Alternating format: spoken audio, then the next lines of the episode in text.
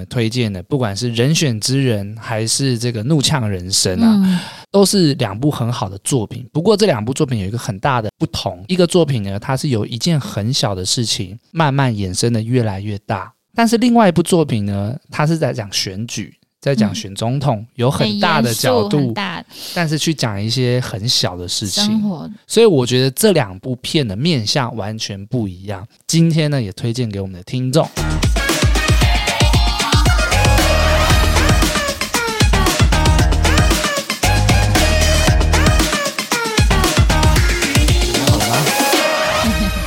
来到八零电幻物语，我是脖子，我是魏敏。各位听众好啊！那上一集呢，我们母亲节其实有一些不错的回响，我很意外呢。怎么说？怎么说？因为我可能是我自己讲很多很 detail 的吧，我觉得好不自在，而且我会觉得大家好会觉得，哎、欸，关我屁事。因为那一集最后面，我我承认我是有点震惊的，所以我那个结尾就是很 shock 的。我觉得魏敏分享的故事很真实啦，那我也不算有全部听过，所以当你讲一些很 detail 的时候，当下其实是为你感到很很很复杂这样子。那其实有一些听众就有回信，就是讯息给我们说，呃，第一个是希望你加油，然后第二个就是呃，有些听众说他也有一样的处境哦，对，他能感同身受啦。那当然也有人觉得哎、欸，有点吓到了，因为突然间讲的东西很严肃、嗯、但是我觉得这在所难免，因为毕竟这是属于比较 detail 的事情嘛，那等于魏敏也是敞开心胸。我自己也是要平反，就是其实听到我自己听会觉得会不会有些人觉得、啊、你很不孝顺，妈妈曾经让你读什么很好的学校啊之类的、嗯、可是我想要讲的是说，只是在分享一些平常 我, 我当然也可以讲说我爱他，谢谢爸爸妈妈，就像我一样嘛。只是我是觉得、欸、我是真的我是真的爱我妈妈，只是在那些底下还有一些发生很多可能每个人家家有本难念的经，然后把它分享出来，我也蛮意外就有人说也有类似的、嗯、就哎、欸、引起共鸣，他会觉得哦对，你不孤单。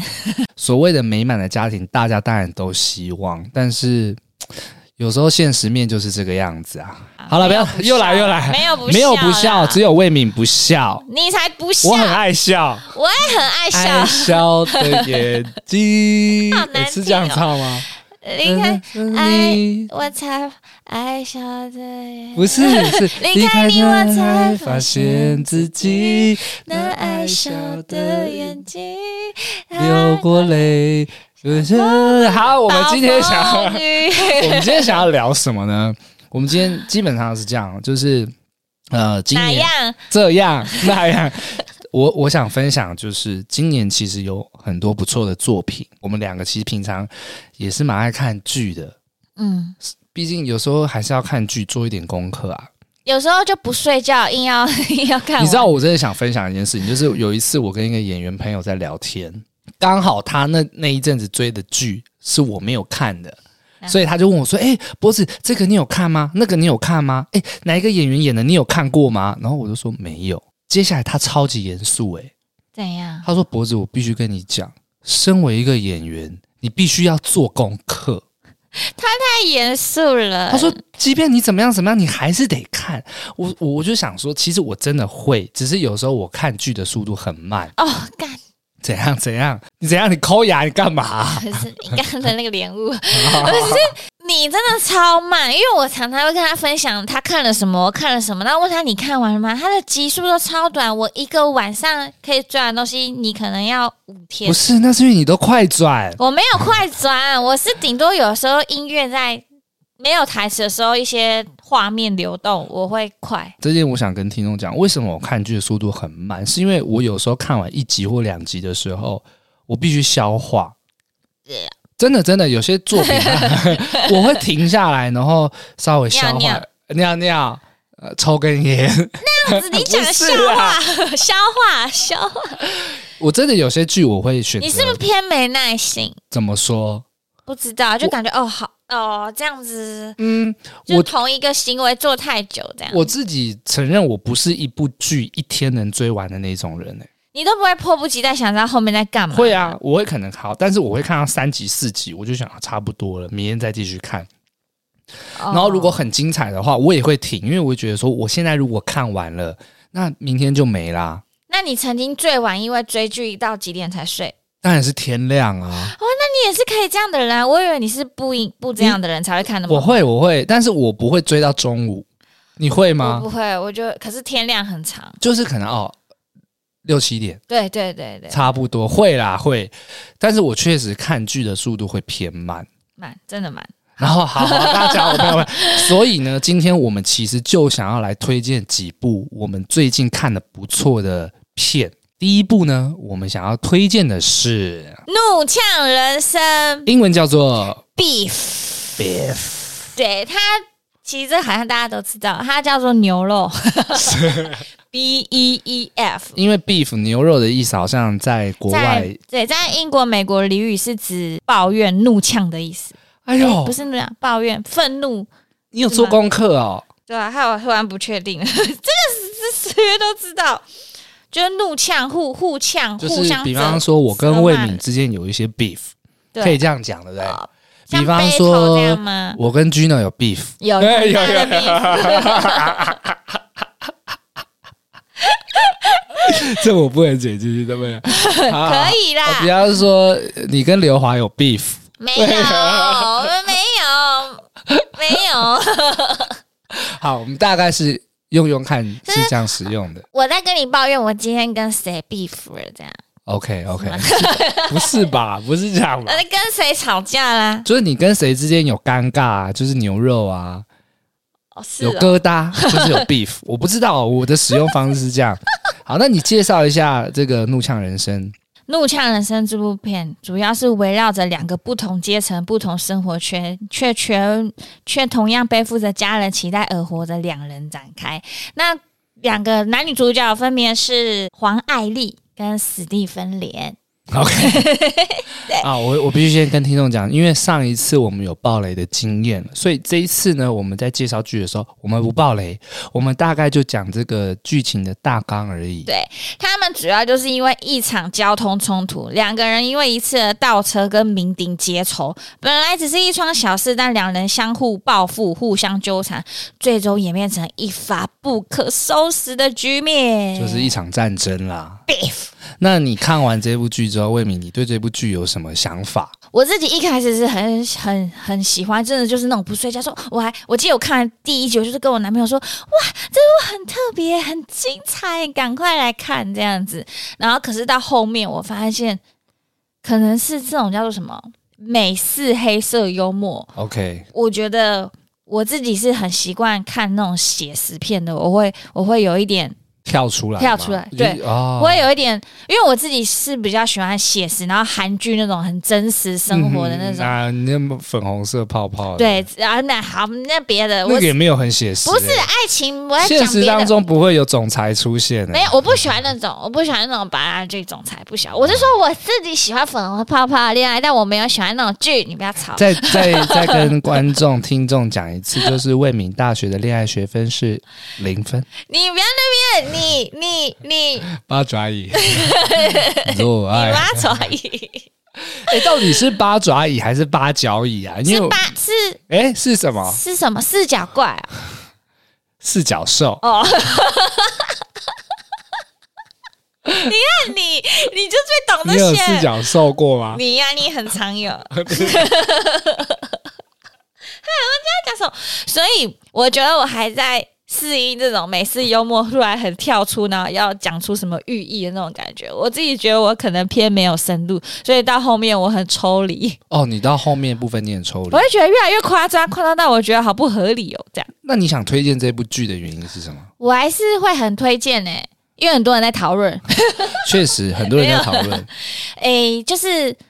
嗯，他的面向吧，他其实就是还是会发展出很多，我觉得我们每个人都有共鸣的地方，所、啊、以大家可以去看啊。因为我要我讲更多啊，就会不小心爆更多啊，有人不开心。被你发现，我一直在在诱导你爆雷。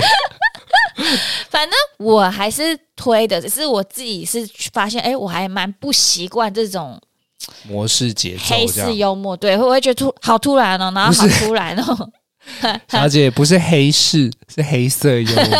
讲反了，你没有听过一首歌？黑色幽默是不懂你的黑色幽默，幽默是 humor 吧 ？humor， 哎 ，black 啊，好，不是，好，继续，好，拍手拍，打断你，继续说。对，但是还是可以看。哎，你你好像还没对不对？我还没有看完这部剧啦，我目前还在追。好，那为了不剧透，我这边有看那剧，那那这出去的时候，我有想问你一些问题。嗯，来来，邀请要靠腰。你有路怒症发作吗？路怒症发生过吗？呃，你解释一下，路怒就是词面的意思，有一个成语叫什么？按照词面上的意思，就是路路上的路，路上愤怒的怒。OK， 你在路上发怒的症状。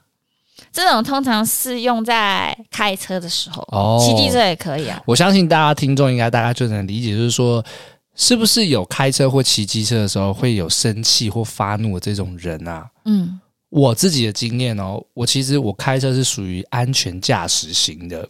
那如假设你今天排队排要上高速公路，嗯，上桥，你已经排很长很长，终于要到你的时候，另外一个车道的人一直插队。你会这样？你会给他过吗？这个、这个我想分享，我很容易，我很喜欢让人家插队。真的，真的，真的，真的，我是因为就是有旁边有人，如果方向灯一打，我基本上有些人不就是加速吗？就是那个、嗯、那个细风不让人家钻进来。对对对对对对对对。然后我的个性是我会慢下让人家插。哇！第一台会啦，第二台我可能就不会。哦对啊、我我我会有一个原则，我会就是。他让一台，然后我让一台，一台接一台，让这个是有在前进的。对，了解。但我有一些朋友会觉得，我就排这么久了，他怎么可以突然这样插过来？我的经验是，有的时候不小心也会发生，就是换我要要切进去嘛，或者是我上高架桥的时候，就是要切进那个车车阵当中。就你也是不小心的，对不对？很多时候有些车子都不让我切进去，就是一直过去，然后我就在那边等。那我的我自己的有这样的经验之后，每次有人要插，基本上我会让，然后我也会很感谢那些就是让我插队、嗯、插进去的人。你说会不会容易暴怒？我基本上我在路上我是不按喇叭的人，哦、因为我自己平常在路上我听到人家按喇叭，我很不爽，我觉得你你吵什么吵啊？即便他一个阿嬷用十二十，然后在你前面，他完全没走机车道，你也不按。不太会，除非我按喇叭的呃那个时机点，就是我如果开车有人突然冲出来、哦，我会按，或者是有人突然切过来，我会按，嗯、但是不会那种扒前面很慢的车子、哦、这一种的。但是我当然有遇过我那种很暴躁的朋友，嗯、就是车已经开很快，然后还一直按喇叭，一直在骂脏话的。嗯、我在猜啦，这应该就是路怒症。那他就是就是吧，这种就是对。有些骑车也很凶啊。我以前刚学骑摩托车的时候，爸爸爸爸骑很慢哦。然后有一个老阿伯骑到旁边骂我、欸，哎，假的，赶紧来开开板哦！而且我吓到你，我就吓到啊！我不是那种个性的，我我自己也大概八成跟你蛮像。那我有好几次我路怒症发作，就是因为。我平常都是会让人的，然后我自己需要让的时候呢，大概四五台都不让我。嗯、我那时候就会在我的车子里面发飙，我说到底是怎样，让一下很难吗？然后我就会在车子里面飙嘛。但是我有遇过几个异性的朋友，开车的时候都会出现一个很妙的状况，比方说他要换车道，或者他要插队，他都会在车上说：“拜托，拜托，拜托，拜托，让我插，让我让我插。”哦，我可能也会那。就是说，哎、欸，会他会让我吗？他是好人吗？然后我心想说，你拜托人家也听不到，而且你还是给人家插进去啦。我我也遇过这样的状况。对了，那你有遇过你有遇过那种路怒症的吗？有哎、欸，我我很困扰是我男朋友，我觉得他有很严重的路怒症，然后他最常讲那个一些老一辈骑机车，他们都说他是移动式神主牌。哦，我有听过，这或者是移动式棺材什么？哎、欸，说一直一直臭骂他们，然后一直念，扒了也做了，念了咒骂都讲，他就是全部都要做过一轮。所以他在车上里面他是很凶的，很凶。然后他有好几次，我真的会觉得他扒的程度，如果对方啊是冲一点的人，我会觉得他会拿球棍下来。就是如果是所谓的道上兄弟的话，对，是的，因为他他有时候八是那种有挑战、有挑衅意味，比如说妈妈妈妈妈，然后是爸爸，就是刻意的。你说在哦，这个我很受不了。他会在喇叭上做出挑衅的行为，对我就说你不要过了，如果等一下那个人是大块头怎么办？然后说他他说他自己会拿捏，如果他看到真的很壮的，他就不会。然后他说通常都是他觉得他打得过的他才会按。我想说那个人在你前面你是怎么看到的？对啊，有啦，我大概能明白，就是说有些人就是所谓欺善怕恶嘛、哦、就比方说我今天看到是一台黑色的 B M W， 可能就不会做这样的举动，但如果今天看了一台车是好像比较好欺负的，那有些人可能就会很凶、嗯，然后我觉得套一句啊，就是他可能没被打过。我就真的很怕哪一天他会吃鳖，真的很怕。哎、欸，真的会，因为我爸以前哎，怎么要讲爸爸？就是我妈曾经也讲啊，就是说在车上开车的时候，说我爸在开，然后我爸也是会这样骂路人，然后我妈也常常、嗯，你真的是哪一天就不要遇到，啊、嗯, 嗯，人家拿枪或拿球棒下来的话，真的，真的要小心，真的。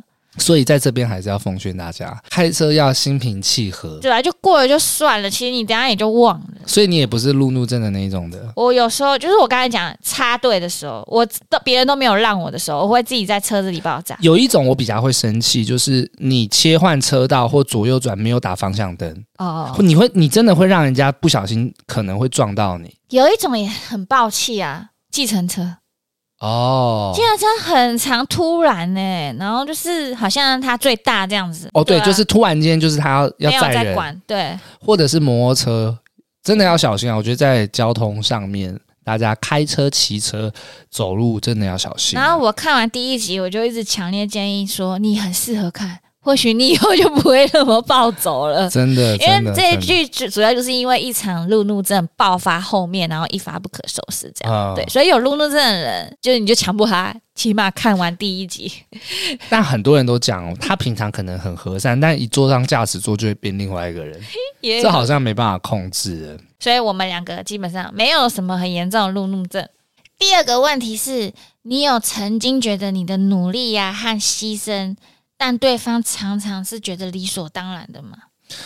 嗯，我觉得这个问题在所难免。比方啦，情侣之间最常发生嘛，嗯，就是你对另一半做的，你为另一半做，然后你会觉得对方当作理所当然，嗯，或者是你对好朋友啊、兄弟做的，偶尔或者是父母亲对你做的，你当作理所当然。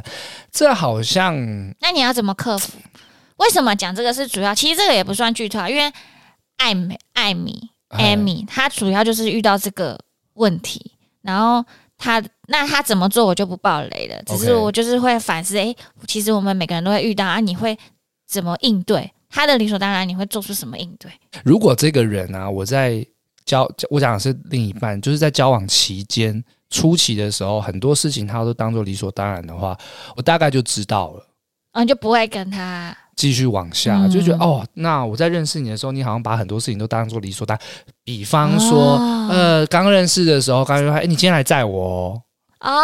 哦，然后比方说，像我有一个经验，就是我认识一个女孩子，然后就刚出去嘛，吃饭什么，然后她说，你等下陪我去百货公司逛一下哦。我心里想说 ，why？ 为为什么？还是说她是在找一个约会的目的地？我陪她去看高跟鞋。然后他在那边试穿，嗯，真的是干坐着，然后问我说好看吗？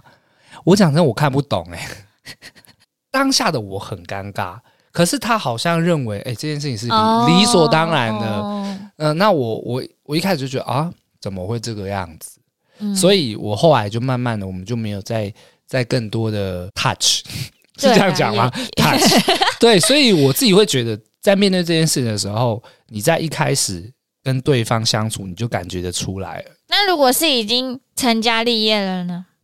走到更后面，你才发现，哎、啊欸，就是比如说，有时候男女的能力有差，呃，或是有谁比较好，谁比较差啊？可能有些人是比较上进的，有些人是比较在舒适圈的，在舒适圈的、啊。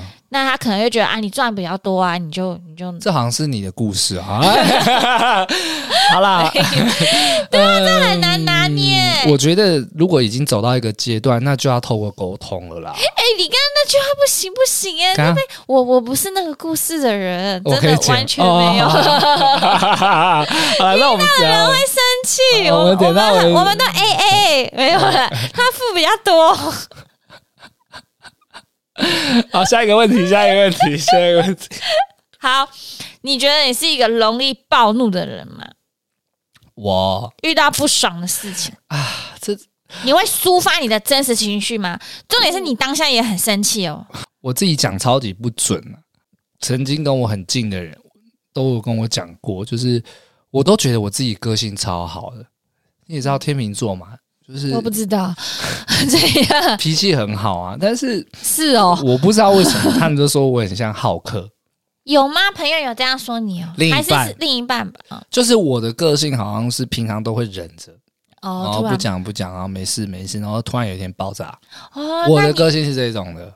那你也算是会表露情绪，不会那种闷着啦。我不是，我我会平常都好，没关系 ，OK， 好, 好, 好，然后有一天就砰这样子。哦、嗯，对，另外一半。那如果朋友之间呢？朋友的话，我比较多就是算了。那路人之间、欸，路人更包容、啊，完全不认识，路人更彬彬、啊欸。没关系，没关系。你好，你好，你好，谢谢，谢谢，谢谢。没事，没事，没事，没事。哎、欸，这是天秤座都有通病吗？嗯，不会、啊，我对路人也不敢。简单来说就是我们孬啊，不够强壮，练得不够。不是，好像个性上也是，不知道为什么。以和为贵，以和为贵，以和为贵，不喜欢争吵啦。但是你说我会不会暴怒？我是会的，但随着年纪，就真的觉得争吵没什么太大意义。啊，那如果两个人来吵架，你就知道他讲的超没理的，超什么？超超没有理的，不对。就你、嗯、你你知道你的才是对的，那你。他又觉得自己是对的，你会想吵到赢吗？我会懒得争诶、欸，你是会懒得争？对，我会懒得，我说算了，随便，不想讲，嗯，冷战。因为我自己是属于我刚刚其他都跟你很像，你是你也是会暴怒哦？没有，你我刚刚因为其实怒有很多种，所以我刚刚分很多个阶级问。其实你刚刚其他讲到我都跟你很像，像我朋友之间我也不会，路人我也不会，嗯、然后可能情侣之间真的会突然忍不住，我就会。可是我是属于冷战挂的。哦，你不是浩克挂的？对，冷战都不讲话，这样子好可怕，冷暴力。没有，有一段网有一段梗图很好笑，他就是说讲了你也不懂啊啊、哦，其实不讲背后是有很多的原因。但我我后来有发现，随着年纪，就是我以前就是会突然间爆炸嘛，嗯，但后来我我也知道这样不好，我就选择也是用冷的方式，哦，对、啊，就是好，那干嘛浪费自己的力气，或者是干脆这段期间就什么都不要讲。哦，沉淀一下。对对对，那也让我气消嘛。嗯，对啊。啊，可是有一段我就是都过不了，就是我刚刚跟你讲的那个范例，就是你朋友他觉得是对的，一直讲，可是你认为你是对的，你我会想要讲到赢。你说情侣吗？没有，就是朋友，就是在辩论一样，辩论一件事情，简单的一个看法，你就很想让他知道怎样是对的，你很想争，对，争争。那怎么办啊？我我也知道，我干嘛浪费口水，干嘛那么累？好像要不争才是成熟表现，那我就还改不过来，我蛮困扰的。哦，教我。我不知道，听众朋友，呃，不然就是你你不是说你是不会吵的人吗？你应该要说服我啊。可是你不是吵架，你是争论呢、欸。对、啊，可是你就觉得他讲不对，为什么要让他过嘞？你就把他当白痴就好啦，你干嘛去跟白痴争论？就会觉得他还觉得自己对，好好笑。就这样就好，就停，就停在这边就好了，就停在这里啊。可是我怕他不知道什么叫对啊，所以我要讲给他听。他不知道，但是他的事啊。他可能就这样不知道，我算是拉他一把、欸。魏敏，你不用去帮任何人，你太有大爱，你太想帮任何人了。我, 我要赢，对，對哦、我说这点，就这件事情要赢，就是他真的觉得就的，你就是想赢，你就是想赢，你就是跟那个剧中的 Amy 一样，你想赢。就是觉得很怪，就是吵架就有两个面向，这一方面我有，可是在面对不认识的人或朋友，我我不敢，我就偏孬，我觉得很怪、哦，我也不知道怎么分解。大概就是这样，讲太多不剧透。好，那我们就推荐这部剧叫做《怒呛人生》Beef 给大家看，算是有点抒压吗？黑色幽默，蛮抒压的啦，黑色幽默，对，而且就是跟平常我们看的那种节奏也不太一样。好，那接下来换我来推荐啦，就是最近讨论度非常非常高的一部剧，那也是一部台剧，叫做《人选之人》哦，造浪者，真的是红到不行耶、欸。我最近大概被我的社群媒体软体都洗版了、欸。我跟你讲，有一个很大的原因，嗯，因为蛮多演员是剧场人的，啊，我们自己的脸书、啊、I G 好朋友也都是剧场人，所以就是洗了又洗，洗了又洗。就是真的蛮多剧场演员朋友，就是一直在分享说神剧神剧。当然，我觉得也有不同的声音啦。那我大概来介绍一下，以不爆雷的方式哦、喔嗯。其实这一部剧呢，就是在描述选总统的过程。嗯哼，大概就这样子，非常简单。他其实这整部剧就是在选总统的过程。那、欸、真的耶，对啊。那后面的就是这些幕僚人员嘛，就是总统底下会有这些帮总统助选的这些人，他的故事，不管是在工作上的、家庭还是感情上的。有人说这也叫做什么职人剧哦，好像也这样，就是幕僚的那种，就是工作上，对对对，因为其实也可以把里面的一些关系套用在上班族哦，也是可以去直接的对接的，它不一定只是在讲政治、嗯、很多人都说啊，这政治这是政治，其实我不全然觉得它是一部政治剧啊。我觉得它会红的原因也是因为这样，它其实是用政治包装，大家在讲很多生活日常的我们会遇到的经验。对，那本片呢是由我们与恶的距离还有茶金的导演林君阳所指导的，那演员呢有谢盈萱、黄建伟、哦、王静、戴立忍、王柏人、欸欸、没有魏敏、欸欸、我是在考你有没有认真听戴立忍、陈妍、啊、我认识他、欸、这是那个保全啊那个叫什么氛围演员戴立忍、陈妍霏主演，那有朴学亮、赖佩霞、潘慧如、潘刚大、胡伟杰、袁子云等人演出啊。那这一部剧呢，我自己看完之后，其实我自己蛮快把它看完的。有吗？因为赶快做功课啊！啊，算是你看里面很快的。它很短，它就是短短的八集。那每一集它大概一个小时左右啦，嗯、一天或半天一定看得完，不会很拖诶、欸。每一个节奏都蛮快的。嗯，我觉得很贴近生活。嗯，像里面我不能爆雷，但是其其实是很难，是很难，我这真的很难。但是又想跟听众讲，就是里面有一段故事，他是在讲，呃，主要是黄建伟的部分，他在讲他关于他的家庭。那这边我不爆雷，在讲就是有时候工作上嘛，你有家庭的话，就很难顾及到全面，你有时候又会有自己的角度。就像我们刚刚讨论的啊，我有付出，另一半没看到，或者是怎么样的，其实这种种很多都是这种生活上的议题，我觉得非常贴近啊。那确实确实他使用的方式或者是呃他呈现的方式都很当机当机刚刚当机了，不好意思，刚刚当机了，我的头脑当机了我觉得他呈现的方式很棒啊谢谢。怎样，这招不错啊，聊一聊聊一聊觉得有趣。我觉得就是整部剧充满既视感啦、啊，在看的时候会觉得我生活当中好像遇过这些事情，但某些事情就是我没有触及到过的，所以我今天也想来跟魏敏好好的聊一聊这部剧《人选之人》。那一剧我看完有个很特别的感受，因为我当下要看，我真的觉得哇，是什么政治之类的吗？我会觉得会不会都是以那个为围绕，然后会不会让我平常不碰触政治的人得到一些政治的什么？我当初有一点抱着这个心态看的。嗯，然后嘞，就其实哎、欸，看完会觉得哎、欸欸，其实就是我们的日常、欸。对，其实它的政治色彩没有这么重，但是它就是在讲一个选举的过程。不过我自己在看完的时候，我有一个很很自己很不错的体验啊，就是看完之后，我大概能理解，就是电视上新闻有时候不是会有很多呃、哦、操弄。对，以前我们可能看新闻的时候都觉得说，哦，这个新闻是不是真的，很容易相信。但看完这部剧的时候，我反而会更多的就是一个独立思考。哦，啊、对, 对对对，这会不会只是在带风向、嗯？这会不会是政治操弄？这些东西是真的吗？所以我觉得人选之人，人选之人给我最多的体悟就是，哎，我在日常生活当中，我会有更多的思考去面对这些媒体、嗯、政治新闻。我觉得他不会之所以那么爆红，是因为他就可以跟每个人都很有共鸣关联。哦、不是只有政治，这是他成功的原因。他每个部分都讲一点点，每一对对对，就是比如说亲情嘛，嗯，亲情的尴尬、爱情、同同志婚姻、工作、家庭、小孩，真的每个都有一点点，还不错。那这一部剧呢，我其实蛮想问魏敏一些问题啦。你曾经有参与或者是遇到这些选举的经验吗？有，曾经短暂的在一个政治的基金会工作。哎呦，当志工，当志工。那时候因为演出是跟那个，我是演郑南榕的故事。你要介绍一下郑南榕是谁？郑南榕，我只认识郑容和啊。郑南榕，你知道吗？我不知道。Oh my god！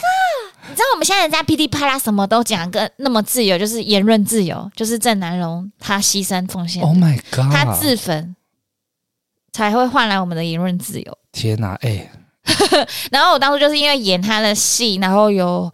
要要算是那个什么田野调查，要知道更多的真实面，然后也访问他的老婆，啊、就是还在世，啊、就叶菊然。然后那时候就是还要当志工啊，然后一直在为那个要在那个基金会探索更多，比如说对自己演戏会更有帮助。对，所以那一阵子我算是很密集参加，算是我第一次觉得自己人离政治最近的时候。哦。所以 你, 你很震惊，对、啊，我很震惊啊！所以你想，你你说的就是郑南榕基金会那个时候，这这位先生他当初就是用了这么激进的方式，换来我们现在拥有言论自由的这个，对，那啊，那真的很有意义耶。对啊，所以那就是那一阵子，我不晓得政治，我觉得想要我那一阵子的时光这样。所以那个时候你是在里面当义工，义工演出吗？对。哎、欸，演出完还有当义工一阵子这样子，哦、对啊，主要是在演出，因为你要做很多演员功课啊，你就要一直有时候要长期拜访那个基金会，基基金会基金会基金会。那你演什么？你演啊，我不敢讲。好啦好啦，我也演，我以前口才很不错的，我以前字正腔圆，只是卖衣服卖了，你知道这五六年被摧残的很严重。卖衣服为什么跟口齿不清有什么关系啊？就是你会越来越懒得讲话，忘记演员这件事。哦，但我也是可以讲好，我演叶菊然 ，Oh my god！、啊、我演郑南榕老婆。好了，谢谢谢谢，我们赶快跳下一位。你演哦，你演他老婆、哦。哎、欸，原本还要重演呢、欸。我套一句，你不要再讲话了。原本要重演，后来卡关，不然我觉得难得再演出一次。你被换角、啊？没有换角，是那出戏整个被卡关，就有一点认认识当事者突然有。反正有一些政治的那些政治因素，对了，反正后来就是，哎、欸，那个导演很衰，他都已经演员 casting， 然后什么剧本都已经都用，我们已经大概排练了大概有三次吧，啊、然后就整个 cancel 掉了。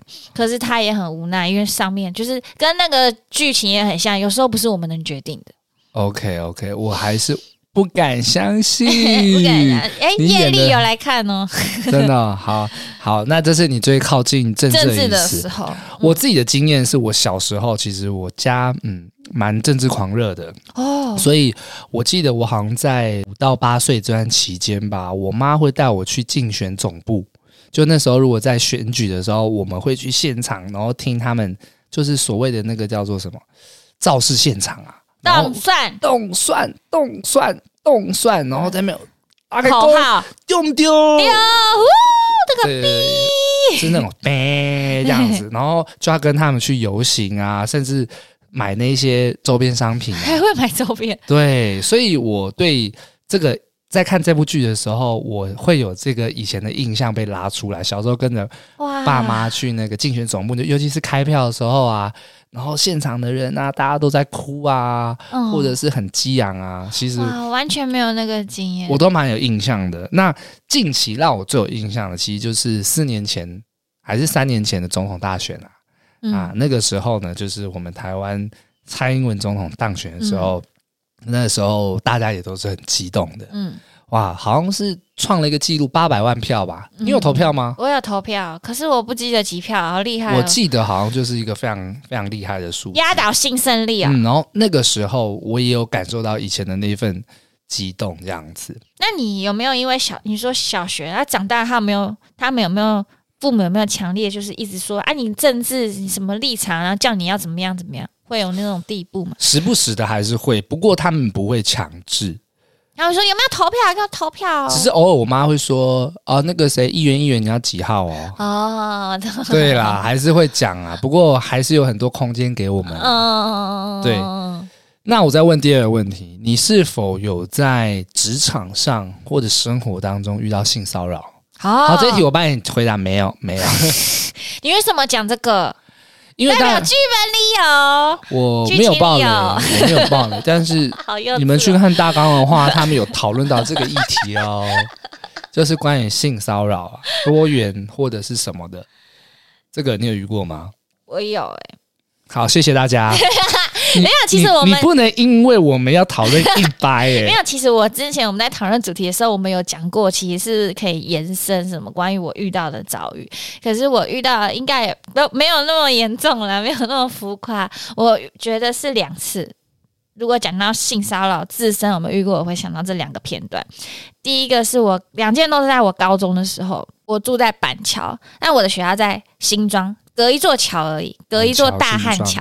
Okay, 对，然后我很常要走路，然后去等公车，然后再去上学。然后每次第一次就是在我等公车的时候呢，我就看到有一个阿伯穿着就是一个风衣，然后他的机车一直摇，然后我就觉得好怪，他是什么抖抖症？他机车是停在路上的，停停在骑楼， okay, 停在骑楼。Okay. 哦，我讲的好不完整，反正就是一个穿着风衣的。阿伯有一点流浪汉的气质，然后在骑楼的坐着机车上，然后就是机车就一直摇，然后我就我原本还离他很远，是他机车有发动中吗？没有，停着的机车，没有，就机车在晃，明明是停着的在晃，然后原本我离他的距离是可能还有一百公尺，我只是看到他不知道在机车上干嘛，后来越走越近，越走越近，他在打手枪，然后他没穿衣服，只穿一件风衣，所以他的下半身是裸着对着，裸着对。我我觉得他不只对着我，他对着所有附近的女性吧。这个已经是妨碍风化了吧？对，然后那时候我快吓死，我想说，哦天啊，那个是鸡鸡。高中，高中，我快吓死。那他的表情哎，很震惊，就跟身体下做的很像两码子事。对对对，跟你刚我大家观众可能听不到、看不到，听众可能看不到，就是他脸上是没有表情的。但他的下半身是一直在动的，对，好奇怪，对，而且他是真的是没有要任何的遮掩，就顶多背面的人会看到他有一件外套，可是他正面是非常裸露的，就是你很容易就看到他在干嘛了。然后，但那时候我真的是除了吓到以外，没有别的事情。是白天哦，白天大白天上课，上课七六七点，七点多，他发疯哎、欸，七点多，呃嗯 ，OK， 对，而且其实大家也都没有，都都穿制服，其实几乎都是学生，就是大家也都穿很多啊，什么并没有那种什么辣妹啊什么的，嗯、或者短裙也，我还记得我那时候穿运动服吧，反正 那, 那是很印象深刻，好像是可以，现在回过头来想，好像是可以打电话之类，要啦要啦，要对，我不知道，也许解要有一些解决方式。好，这是第一个，呃，第二个。又是同一条路上，那条路上好危险哦！同一个等公车的路上，上上次遇到那个打手枪是在去的路上，接下来是回家的路上。回家那时候已经是傍晚了，然后我要过一个马路，在我过马路的过程中，大概就是剩二十几秒吧，然后就有一个路人在马路的过程中就问我说：“请问我可以问监狱在哪里吗？”他问的时候，他是有手势的，因为比如说你只在那里吗？你有一个伸的手势嘛，手部会延伸起来，然后他就在手部伸起来的时候，手去触摸你的胸部。哦，我懂了，就是他指说，请问捷运站在那里吗？他的手就指出去的时候，欸、他的他是两只手一起举起来，然后右手是指，左手偷摸。哦，大概是这样。可是这是我后面在想，但当下当下你不会觉得是性骚扰，当下你就觉得、欸、他干嘛碰我？嗯，对，然后你会突然好像隐约怎么有一点不舒服。然后我觉得我那时候也蛮灵敏的嘛，是这样，我我就很快学怎么有一点怪怪，为什么问路要靠我那么近？为什么要摸我？然后就在我疑惑的时候，我马上回头看他，又马上问下一个人。是男生吗？也是女生哦，还有女生哦，问的人是男生。OK， 然后他马上问下一个人了，我就看到他一样的动作，一样的手势，然后也是碰碰触在类似胸部的地方，那就是对，那性骚扰。对，然后我就觉得不对，他刚才问了我为什么不到五秒钟的时间，他马上又摸下一个人了。然后那时候我在怀疑说，我那时候脑子都在说，都在想说。他可能是不小心碰到我的，还是他要摸我胸部？我那时候一直在纠结这件事情。正在我很纠结的时候，我鼓起勇气，我就在那个原地等那个女生过来，然后我要问她，因为我很怕我我自作多情，或是我多想，我就马上问那女生说：“哎、欸、哎、欸，我可以问你一个问题吗？你有觉得你刚刚胸部被摸吗？”然后那女生也是一脸问号，她就这样啊。问路，哎、欸，好像哎、欸，他就跟我一样的反应，就是就是你一开始都是没感觉的，是突然你想了一下，思考一下，回头过来就哎、欸，对他好像摸我胸部啊，哦、对，然后就，但是我我很后悔，很后悔的是我我确认完他也是这样感觉，我没有追上去。那时候就是当可能要回去的时候，你就看到红灯了，你也不能过，嗯、然后他也越走越远，然后你就。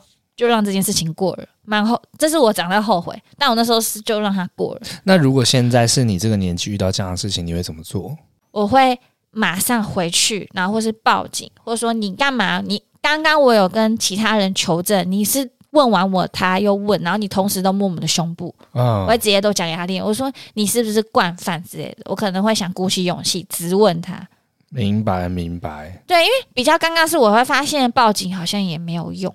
因为他做的行为很很小，不一定。因为我刚刚在思考是说，会不会有一个可能啊？只是假设是，当他在对你们做这些事情的时候，你们都没有给他就是惩罚，或者是呃反应的时候，他可能会越做越大，那也许会伤害到之后的人。对 ，maybe 啦，这是我的想象。我那时候超想那个是那时候超冷的，我们都还穿超厚的、欸，嗯、我就觉得。到底是到底是发生什么事？要摸也摸这个很没有感觉的，或是好像不知道他发生了什么瘾，要用这种行为。然后他好像是，我觉得他可能被你有点想说，他好像是还在还在试探，他可以做到什么程度？啊、因为他这个还有点偏不经意。你要说真的有摸吗？有一个模糊地带。对对，他他在测试测试那个界限，然后可能。大家都没反应，他就越做越大。应该说，在很多时候发生这种让你觉得不舒服的 事, 事情的时候，你应该第一时间就有反应，告诉别人说、嗯、我不喜欢你这样，或者是你为什么要这样子，让别人知道说你是不可以随意对我这样做的。对啊，聊到这个话题，当然是剧中有提到。那、啊、你耶你有被骚扰吧？我嗯，我觉得直男有时候都不会去这样想，可是。没有，你就是有，你应该直接讲出来。我觉得，就是你曾经有跟我分享，其实你也会觉得你有被骚扰过，被有点累。其实让你应该讲，不要讲骚扰，让你不舒服。哦、可是因为好像是男生骚扰你，那个好像就不成立。这样对，因为有的时候，当然身边会有很多同志朋友嘛，但同志朋友在直男的眼中，可能就是哎，都是男生嘛，或者是都是姐妹，可是。他们会很容易的就直接摸，嗯，比方说不管摸你的肌肉啊、身体，甚至下体，有摸过下体。对，那我我自己当下都觉得还好，可是我一直在思考说，也许有些直男或男性会觉得不舒服，那这个算不算一种性骚扰？我不知道，这个也是可以讨论的啦。其实也是你跟我讲过后，我我男朋友有发生过一次、欸，哎，嗯。他就是也是他刚认识的，也是一群姐妹，然后就是有直接摸他抱他啊，然后他反应，他直接他回家以后跟我抱怨，然后觉得很不舒服，很恶心。然后我那时候是责骂他哦，我说你很夸张哎，抱一下会怎样？对啊，会怎样？你你干嘛？你恐同哦？可是你反过来看，我是批判他欸，如果今天一个男生突然去抱一个女生。那他就去确实蛮恶心的啊，对啊，但是你说一个 gay 抱一个男生，你反而觉得说你你有反应，反而是你空空，对啊，所以我就在思考这件事情啊，这蛮有趣的，对对，蛮有趣的。我反而是一直责怪他，我没有站在现在这个角度。好啦，这个也 My bad 这个也留给听众，我也觉得你们也可以给我们一些回馈，这到底是什么？你也是跟我男朋友一样会不舒服？我不会、欸，我会觉得没有那么严重，但其实我也曾经思考过，是不是不行这个样子。哦，问下一个问题，你是否有参加过学运或者是游行之类的活动？你有吗？我没有。我跟你讲，你问对人。怎样？我有。你不要因为想要回答这个问题就说有，我真的没有。我我跟你说，我真的有故事的，但我怕拉太长，好，我简短。我学运你有分很多个，有很多激进的，可是我觉得我都没有到那个 level。我是会真的去现场，我就简单问你，你太阳花学运有去现场吗？你有去过吗？我没有。你从头到尾这么长时间你都没去过？是哪一年啊？就是那个立法院二零一，我已经忘记哪一年，我好像是我们大一还大二吗？没有啦，大好几了吧？真的吗？对啊。我忘了啊！我其实我们不是上前几集有做 F B 回顾吗？对，我超期待回复到那的、欸，可是因为那集长度不够、嗯，因为那个学运算是我觉得人生蛮重要的一段历史，我觉得很特别。然后我那时候还在想说，你哪哪一年会念到？因为我也忘记是哪一年了。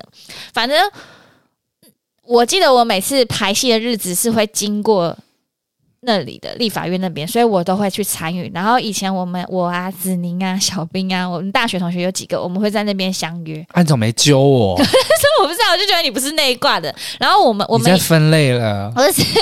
反正那个时候有几个朋友，刚好我们那时候在排练的朋友都是属于比较激进的，然后他就会告诉我们要这样做。然后我们也不能说激进，我觉得有意识。